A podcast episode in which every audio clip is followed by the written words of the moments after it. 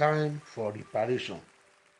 Isaiah chapter 60 and verse number 14 says, The sons also of them that afflicted thee shall come begging and shall come bending down unto thee, and all they that despise thee shall bow themselves down at the sole of thy feet, and they shall call thee the city of the Lord, the Zion of the Holy One of Israel. Your afflictors shall become your friend. They shall come begging for your forgiveness.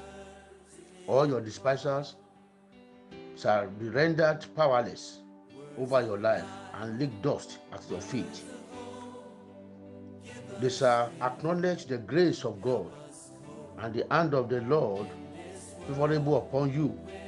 Therefore, where you have been forsaken and hated, you shall be remembered and loved in the name of Jesus Christ.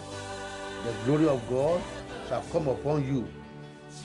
It shall attract and it shall attract goodness and make you eternal excellence and joy of many generations.